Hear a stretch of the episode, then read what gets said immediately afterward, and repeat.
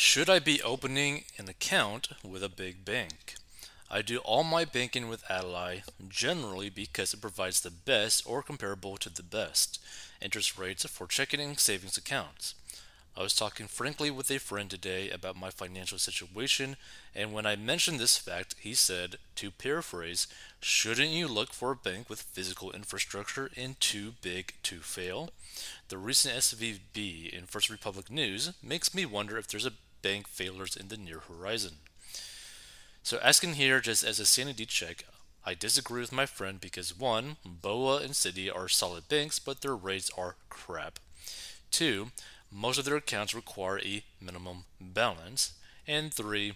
The recent SVB and First Republic Bank news, if anything, showed that the US government is more willing to help banks out than it was in 2008 and doesn't want banks failing even smaller ones.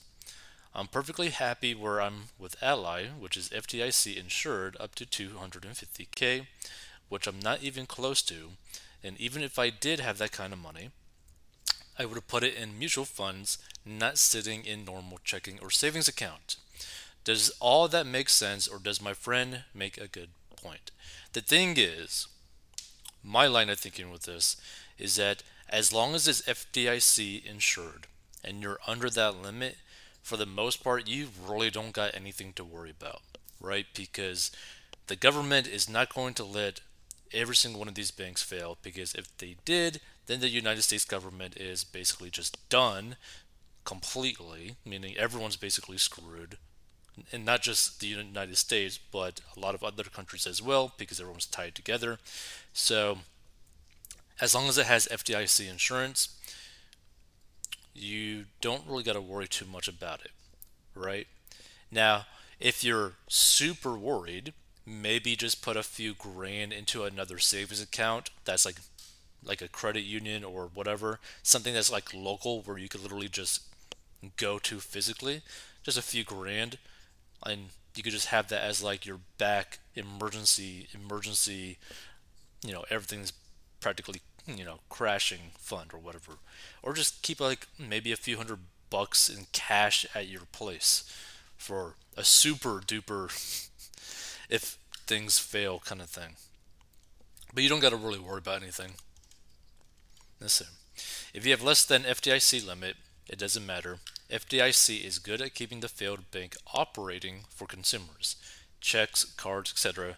usually continue to work during the transition.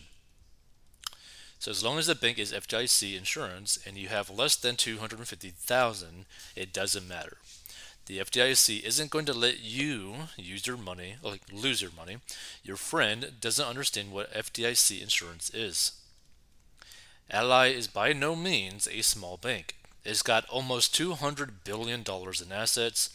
Your friend isn't really making a good point at all, and there's really zero reason for you to look elsewhere. Ally is a big bank. They don't have physical locations, but they are not small. They are the 25th largest bank in the US. I work at one of those big four, and I also actually have accounts at First Republic. You're fine. You're also correct in thinking that you don't need to be at one of the big four and can get better rates elsewhere. There's no need to pull out cash if you're under the FDIC limit, as others have pointed out. I have $7,000 left sitting in that FR account. If they fall over tomorrow, I'll likely get an email stating that the bank's assets have been acquired by XYZ Bank or that FDIC has created a new legal entity that is a new bank that is now called XYZ. From there, I can decide what I want to do stay with this new bank or close the account. I'd likely have access through my regular online banking portal and ATM card without issue throughout all this. That is partly because that is how FDIC is designed to handle these situations, and also because usually the same staff of the bank going into receivership will continue to be employed by the new entity to ensure everything continues as normal for the customers.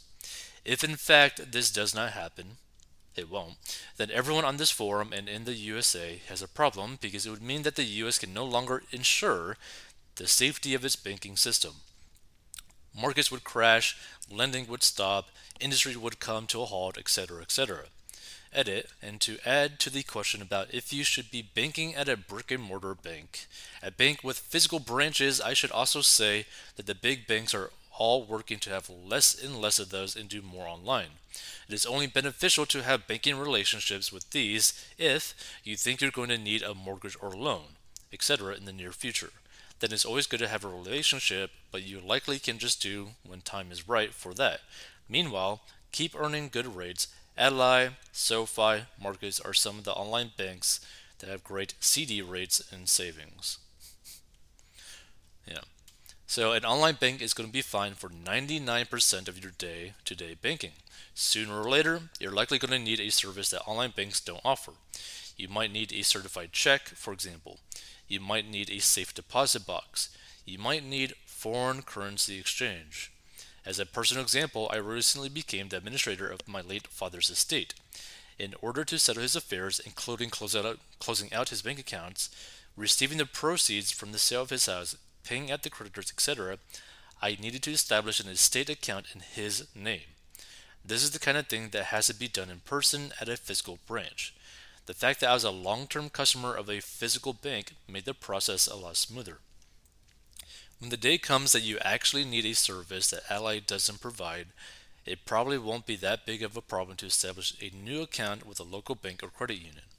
If you like the peace of mind of having your bases covered, having an established relationship with a bank isn't the worst idea.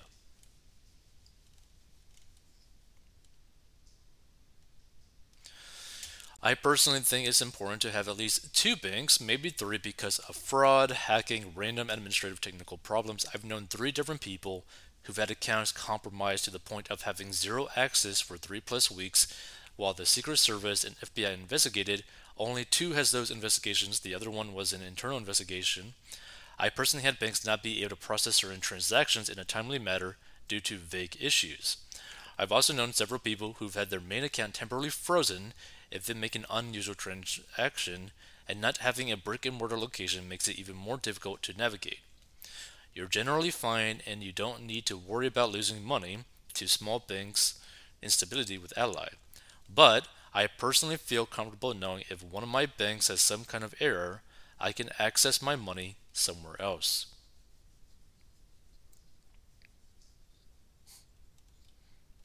Interesting.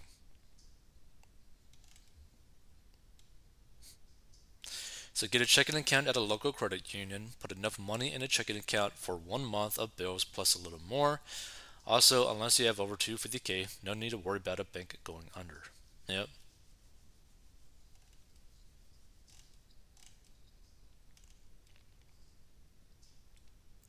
So this person says I have three banks. Ally Local Credit Union, huge national bank with tons of brick and mortar locations in every state. Each one offers perks and benefits. Ally offers better savings rates. Credit Union offers better loan terms, specifically for my HELOC and auto loans. And the brick and mortar gives me access to cash via ATMs and branches no, where, no matter where I'm at. I also feel safer spreading out my money. So for me personally, I have a couple bank accounts and a couple of investment accounts. So my money is spread around basically. So if I need access to something or if I need to deposit a check, and this has personally happened to me, where I went to go and try to deposit a check with one bank, the main bank that I use, but they wouldn't accept the check for some reason, so I had to deposit that check into my other bank account, which I don't like using. But sometimes you just have to do that because for some reason things like that happen. Yeah. Okay. See you in future episodes.